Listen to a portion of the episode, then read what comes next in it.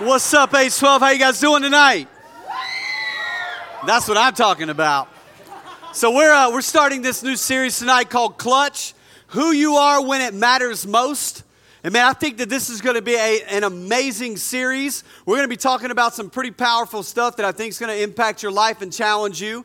And uh, I think that it is inappropriate to do a series like this in the middle of my favorite sports month in all of the year, March.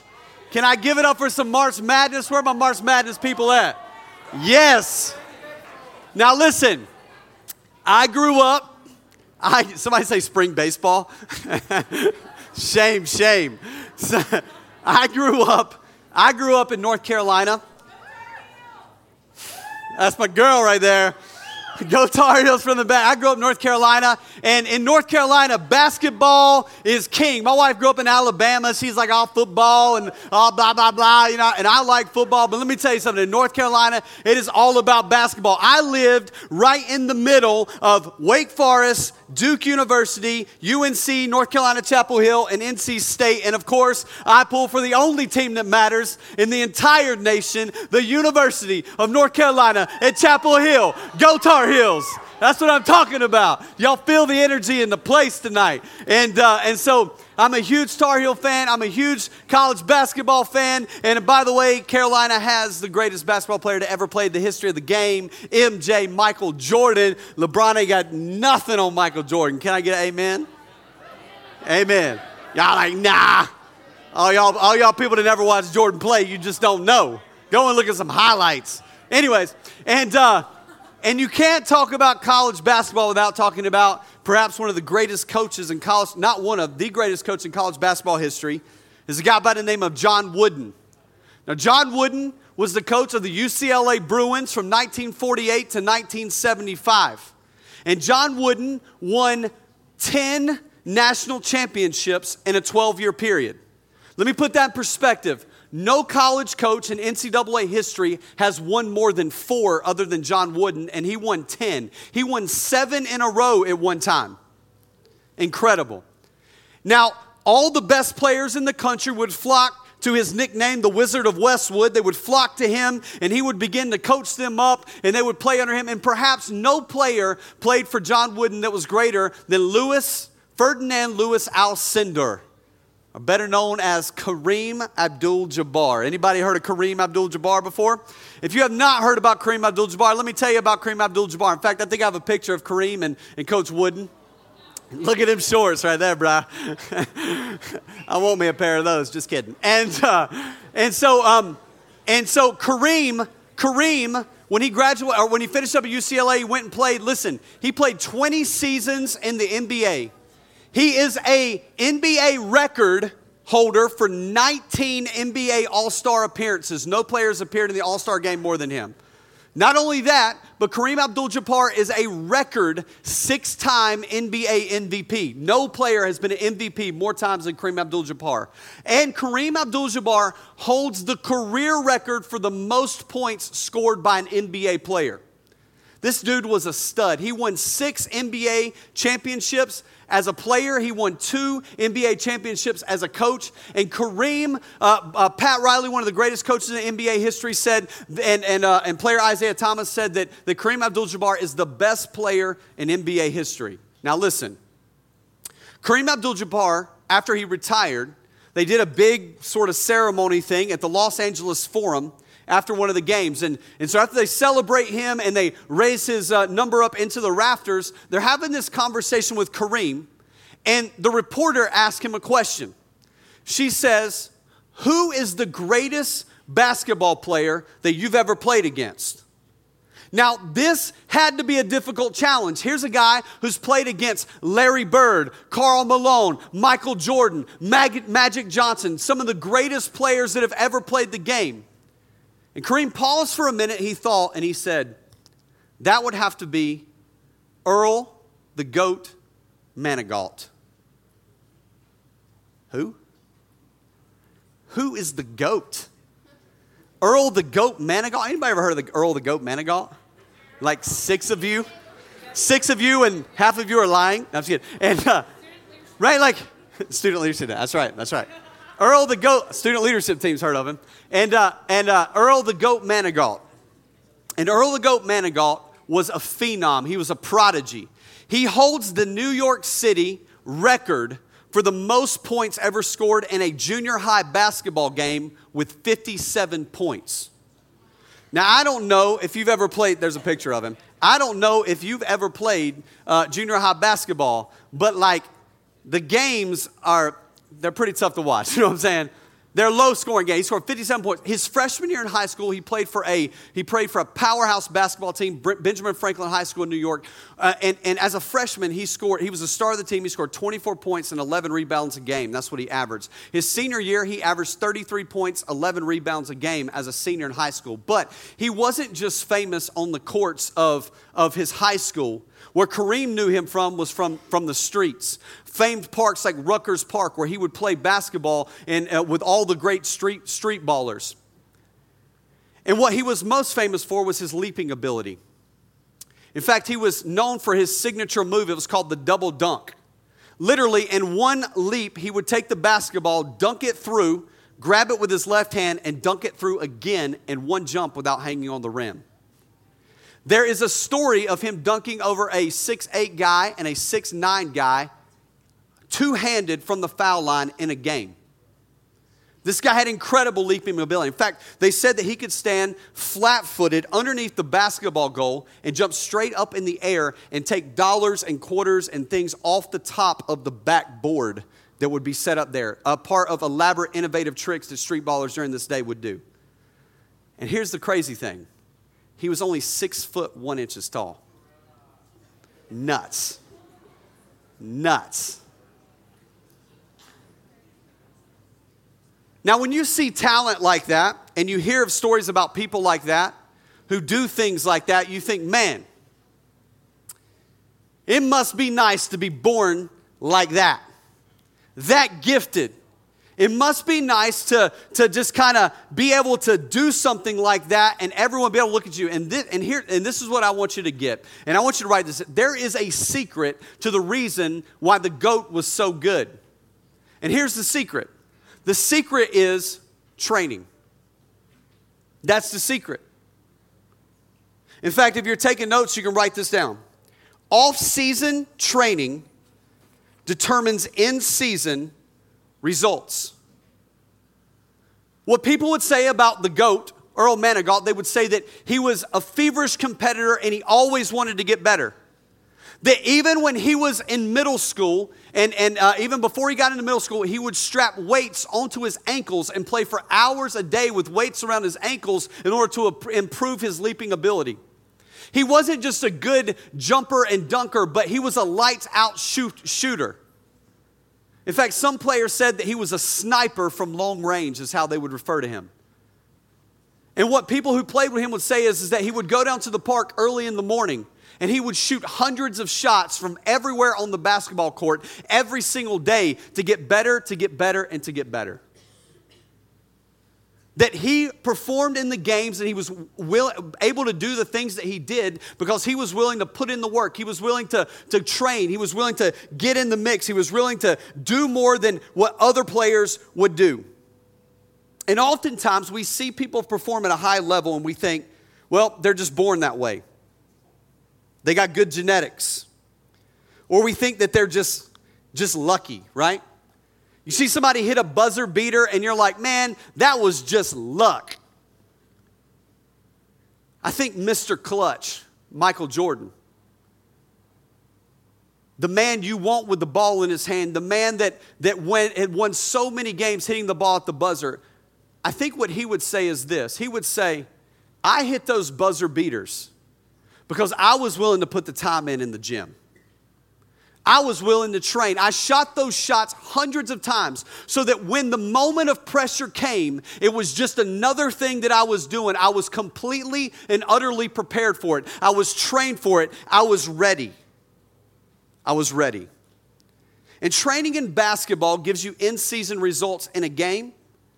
And I would say this training in godliness gives you in season results in life.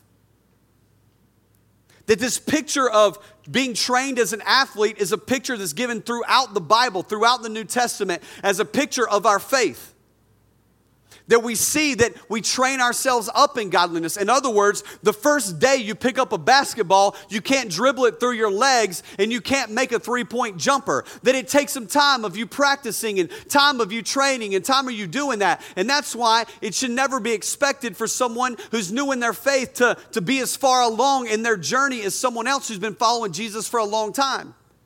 And oftentimes, you can get discouraged early on in your faith because you look at someone that's ahead of you and you say, man, they're, they're, they're like, man, they're reading their Bible like an hour a day and they're praying and they're doing all this stuff and they're, they're you, man, they're just so disciplined and man, they just, you can just tell they love God. Man, they're just so much more humble than anybody else I know. And, and man, I just, man, they, they won the fight in, in, in purity. And man, I'm trying to figure that stuff out. Or man, how, how do they not cuss? I remember that was the biggest thing for me, man. I, I, man, after I became a believer for like years, man, I could not stop cussing because it was such a part of my life. And I was trying to try to grow in that. And I was like, man, how do these people like not do it? Because it's just so, it just comes out. I stump my toe and like F bombs just drop. It's just how it is. Like, how do I stop this? And I would always try to compare myself to all these other people around me. And you just have to realize that this faith journey, growing up in godliness, takes time. It is a part of the journey, and God understands that. This is what we talked about two weeks ago where we live in a society and a culture that's all about performance.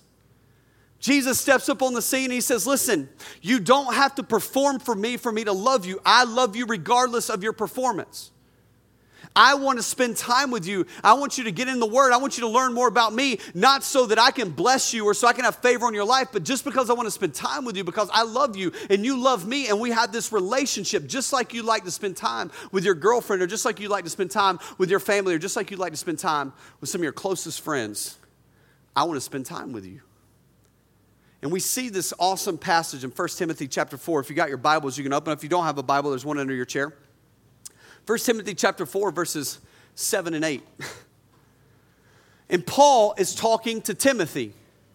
Now, Paul is like a coach, if you will, and Timothy is this young pupil.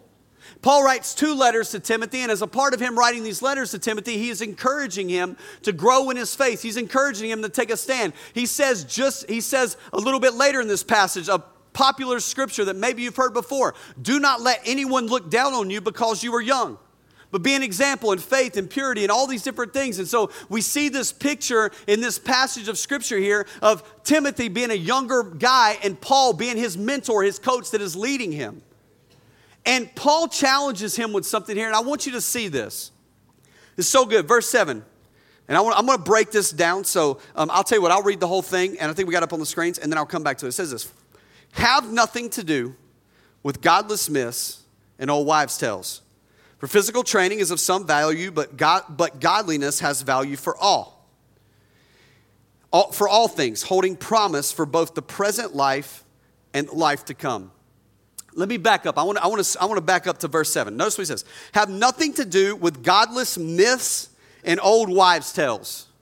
What does that even mean? What is a wives' tale? How many of you guys have ever had like you've been in you've been in your house and like and like you've like made a face of your brother or something and you're like mom or your grandma or somebody's like that? It's like, dude, if you make a like, dude, if you keep making that face, you're gonna get stuck that way. Anybody ever said that? Anybody ever told you that before? Like that's a wives' tale, right? Like if you sit too close to the TV, you're gonna what? You're gonna go blind, right? Like people make these, say these things all the time. These are old wives' tales. And this is what happened. People actually have wives' tales and, and these godless myths, he calls them, about faith, about God, about life. And that's what he's talking about here. And this is what would happen. What would happen during this time is, is, that, is, that, uh, is that people believed that you had to be born in a certain family in order to have God's favor and blessing. You had to be born in a, a, certain way, you had to be born in a certain family in order to have certain privileges, in order to have certain things. And, and they would make excuses around this because of this. And Paul is saying, listen, don't buy into that garbage. Don't buy into the fact that you're born uh, in this particular family, and so this is why this is why it's this way. It, it, it was like this weekend I was speaking at a retreat up in North Carolina for a couple churches, and we were sitting at this table, uh, this, this, this table at dinner one night. And there was a girl sitting at my table. She was uh, 17 years old. and, um, and one of the people at the table, one of our leaders said, Hey, uh, Derek, why don't uh, why, uh, tell her how she can go to youth camp? because their church goes to youth camp in the summer, which is, which is awesome. And I was like, and I was like, well, uh, you should go to youth camp. okay. And, uh, and, and the girl said, the girl said, I can't. And I said, why not? And she says, well, it's like over $300. Okay. She says, well, I can't afford that. And I said, okay. I said, well, do you got a job? She said, yeah, I have a job. I said, Well, how much money do you make a week? She, she said, Well, I make about $110 a week. Okay, well, that's like $440 a month. That's in one month you can go to youth camp. Well, I have to pay for my insurance. Well, how much insurance? 40 bucks. Okay. How, uh, what else you got to pay? I got to pay for my cell phone. How much is your cell phone? 100 bucks. So the 400 and the 400 the 400 and, and, bucks that you make a month, 440 bucks you make a month, you you you uh you only are spending, you know, a small portion of that. You could say even if you just set aside 50 bucks a month, you could pay pay that off. Well, it's just not that easy. Well, what do you mean it's not that easy? I mean, if you want to go and you prioritize this in your life, I don't get why it's not that easy. Well, it's just not that easy. Okay. Well, tell me why you don't think it's that easy. There's a couple leaders, another pastor at the table. I'm sitting at the table, and she says this. She says, Because my family is not in the same tax bracket that you guys are in. Really? And what tax bracket am I in? This is what she was saying. What she was saying was, My family doesn't make as much money as your family does. How much money do I make? She has no idea.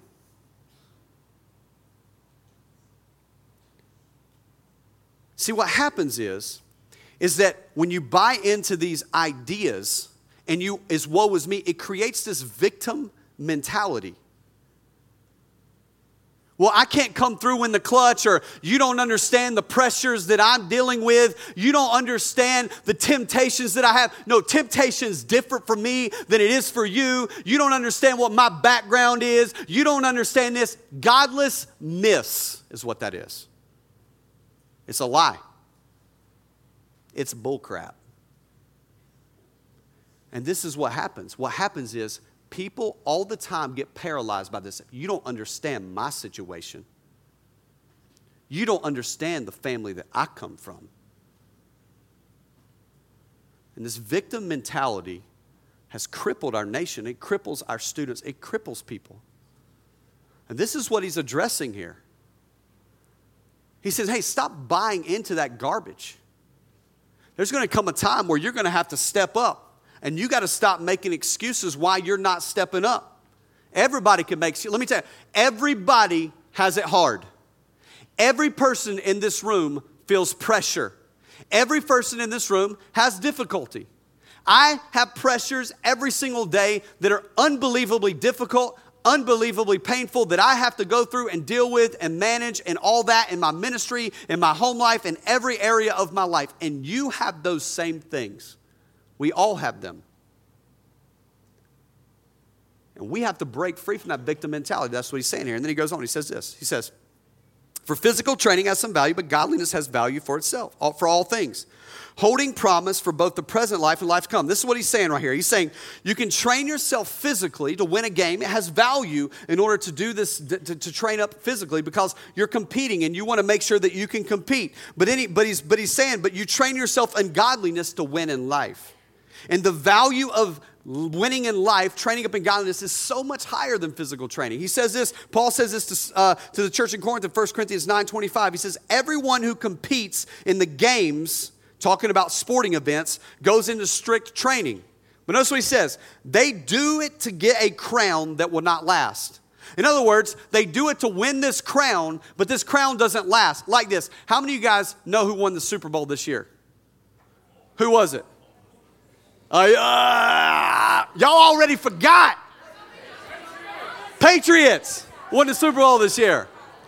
The Patriots won the Super Bowl this year. Some of you already forgot. Listen, who won the Super Bowl in 2005, 10 years ago? Nobody knows. Nobody knows. And here's, here's the point the Tar Heels. the Tar Heels won. I'm just kidding. They did not win. They don't win. Here's the point. The point is this. The point he's making here is he says, listen, people compete in games, they go into strict training for it, but look, after a while, nobody remembers this, but look, he goes on, he says, but we do it, we train in godliness so that we can get a crown that will last forever. He's saying training in godliness is so much more valuable. What's on the line if you don't train properly for your sport? Well, you may lose a game. What's on the line if you don't train up in godliness? You lose in life. And let me tell you something when you lose in life, it's painful. A lot of regret, a lot of shame. I've experienced it, and some of you have experienced it. And that's why we have this conversation. He said, listen, this should be a valuable thing.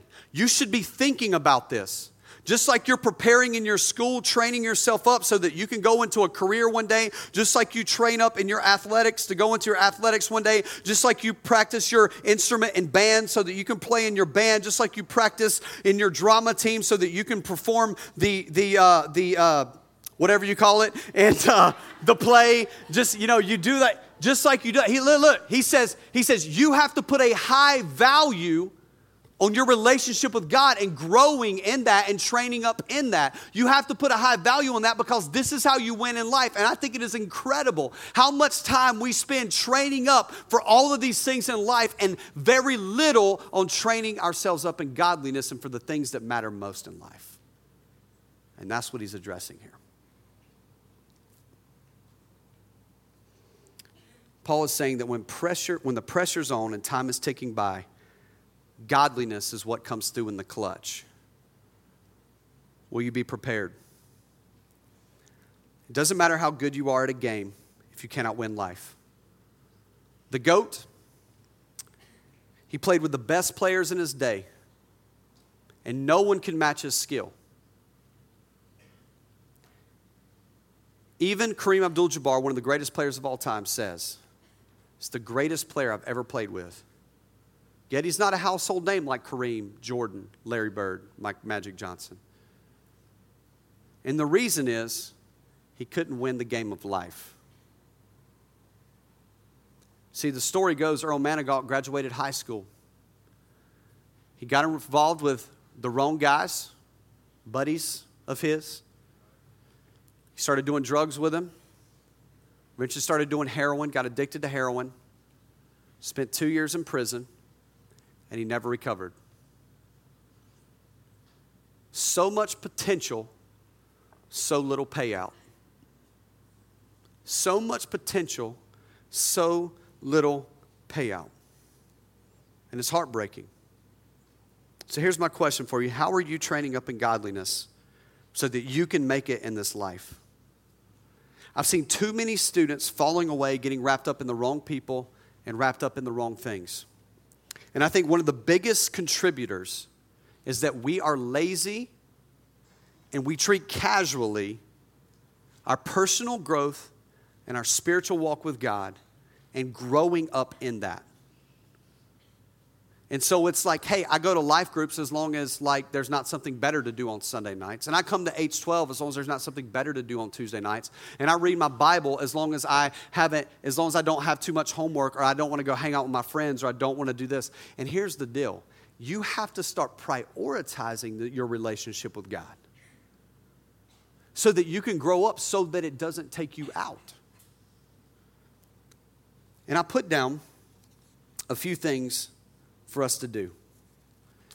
And I put this down. This is kind of the, the, the to do. This is kind of the application part. And I, and I put this down because I, I think this. I think the reason we buckle under pressure and the reason that who we are when it matters most in the clutch, because we all have pressures.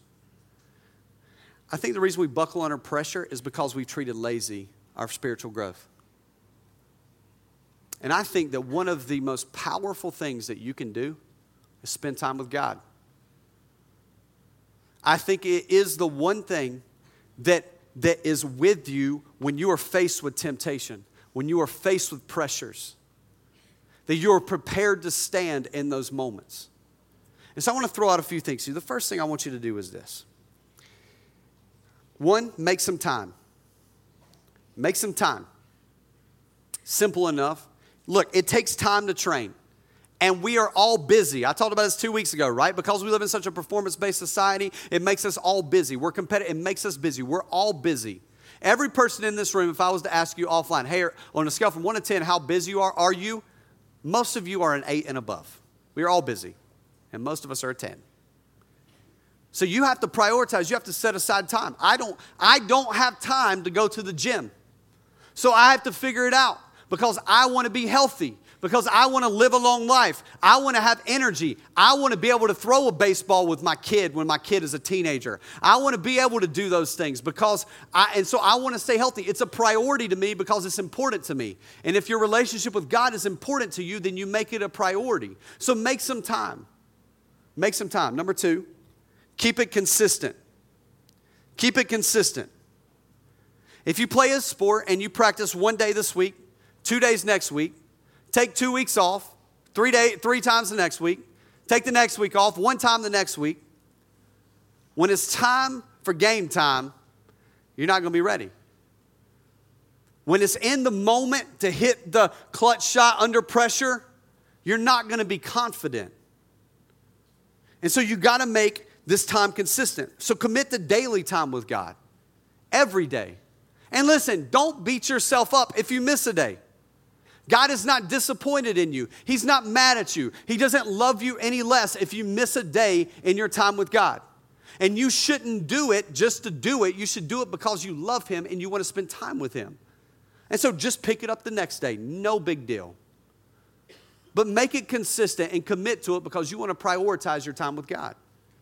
The third thing is this have a training plan. Have a training plan. I remember when I played sports in high school, we had a training plan. I love MMA. Any MMA fans, UFC fans? Huge MMA fan. Yeah, baby, come on. And uh, I watch like all of them, and I'm, I'm addicted. I'm obsessed. It's all good. But I love that. But you know, it's, it's cool because they have training plans for each one of the UFC athletes. And they do this so that they peak at the right time. They peak at the, at the time when they go in to perform. They don't want to overtrain to where they get to a point where they actually peak before the fight starts. And they don't want to peak too late after the fight happens. So you got to have a plan for training. I've heard that it takes 21 days to build a habit. I don't like the word habit, I like the word consistent rhythm. So we'll say this it takes 21 days to create a consistent rhythm in your life. And this is what I would say to you or challenge you with. I want to challenge you to put reading the scripture, getting into God's word, into a consistent rhythm in your life. This series is through the month of March, and there's 21 days left in the month of March. Amazing. Ironic. And this is what I want to challenge you with. I want to challenge you to get into the book of Luke and read one chapter a day. If you miss a day, don't beat yourself up, but try to set a consistent time. Maybe it's, maybe it's like this. Maybe you set it at 3 o'clock in the afternoon when you get home from school. And you start doing it for a week, and then your buddy says, Hey, man, let's go, let's go, uh, man, it's beautiful outside. Let's go, uh, I don't know, hit some golf balls, whatever. And, uh, and, uh, and you just say, or let's go play some video games, whatever. You say, Listen, I can do it after 3.30. I got to go home first, or I got to go do something in my car first, real quick, and to get out your Bible ready. Keep it consistent. All right, keep it consistent. Do that. And so I've got a 21 day plan that I want to put up on the board. It's actually on your notes down at the bottom, and I want to, and I want to I want to challenge you with this. So you're going to read one chapter of Luke a day, and look, you're going to ask God, what do these verses say about me? So I'm going to read it. I'm going to say, what do these verses say about me? Then I'm gonna, and then I'm gonna ask this question. What do these verses say about you? This is talking about God. God, what do these verses say about you? Who you are? And then finally, what do you want me to do with what I just read today? What do you want me to do with what I just read today? So you're going to ask yourself the question after you read the verse what do these verses say about me? What do these verses say about you? And what do you want me to do today? Listen, this is an easy, practical plan. And this is what I know. You can read a chapter in the Bible in about a minute and 30 seconds. Pretty easy. This is what I also know. There are some of you in this room, many of you in this room, that maybe you have never read a chapter in the Bible in your entire life. Ever. You've heard it talked about, maybe you've made commitments to it. Maybe you're in here and you haven't done it. And since it's 21 days, this is what I know tonight is night one. And most of you are not going to go home and be like, man, I got homework and I got this and I got that, and I'm going to read a chapter. So I had an idea. Everybody has a Bible under your chair. So I'm going to have somebody come up here and play softly and prettily behind me. By somebody, I mean Lauren and uh, Jared. Studs, straight up studs. And I want everybody, even if it's your first night, you're like, hey man, this is kind of weird, cool, just go with it. Pull out the Bible from underneath your chair if you don't have one. If you don't have a Bible, write your name in this one, take it home, make it your own. And this is what I want you to open up to Luke chapter 1. No talking, no, dis- no distractions. This is time alone with God. You're going to read this to yourself. You're not going to read it to your partner. You're not going to talk and play on your phone. Grab it up, and it's going to be easier to read it because they're going to make, they're going to have some like some pretty lead music playing in the background. By the way, that's a killer beard you got there, bro. So Luke chapter Luke chapter 1. Luke chapter 1. We're just going to take a couple minutes and just read it. If you're still reading, you can keep reading. What's cool is is that chapter 1 is the longest chapter in the book of Luke. So you got the longest chapter behind you now. The longest chapter behind you. Isn't that cool? So ask yourself those questions tonight. Be reflect on those. Think through those. Maybe through this song that we're about to sing and, and they're, that they're about to play. And if you're still reading, finish reading up. Like I said, if you don't have a Bible, write your name in this, take it home with you. And uh, we've never done this before, but I thought it'd be cool just to do this one night, just to have some time where we can read and get this started off. So we're going to commit to this and be consistent with it. We're going to talk about it over the next couple weeks as we go through March. And uh, we'll be maybe uh, posting through social media uh, some verses that stick out to us that we want you to think through. And maybe you could tweet at us some verses that stick out to you as you read through um, through the, through the book of Luke. And uh, so, God, I want to lift up these students. I thank you so much, God, for for who you are in our lives. God, I just pray that you would work in us and through us, that you would change us. God, we're about life change here. We're about finding something that's bigger than the temporary things that are in life. But God, something that transcends that, something that is bigger than that, something that is more amazing than that, and that's you. God, I pray for those students in this room that are seeking, searching, and they're like, hey, you know what? Like, I want to stick this series out. I want that's what I need to commit to tonight. I'm going to stick this series out, and I want to hear more about what we're going to be talking about. We thank you, Lord, in Jesus' name. Amen.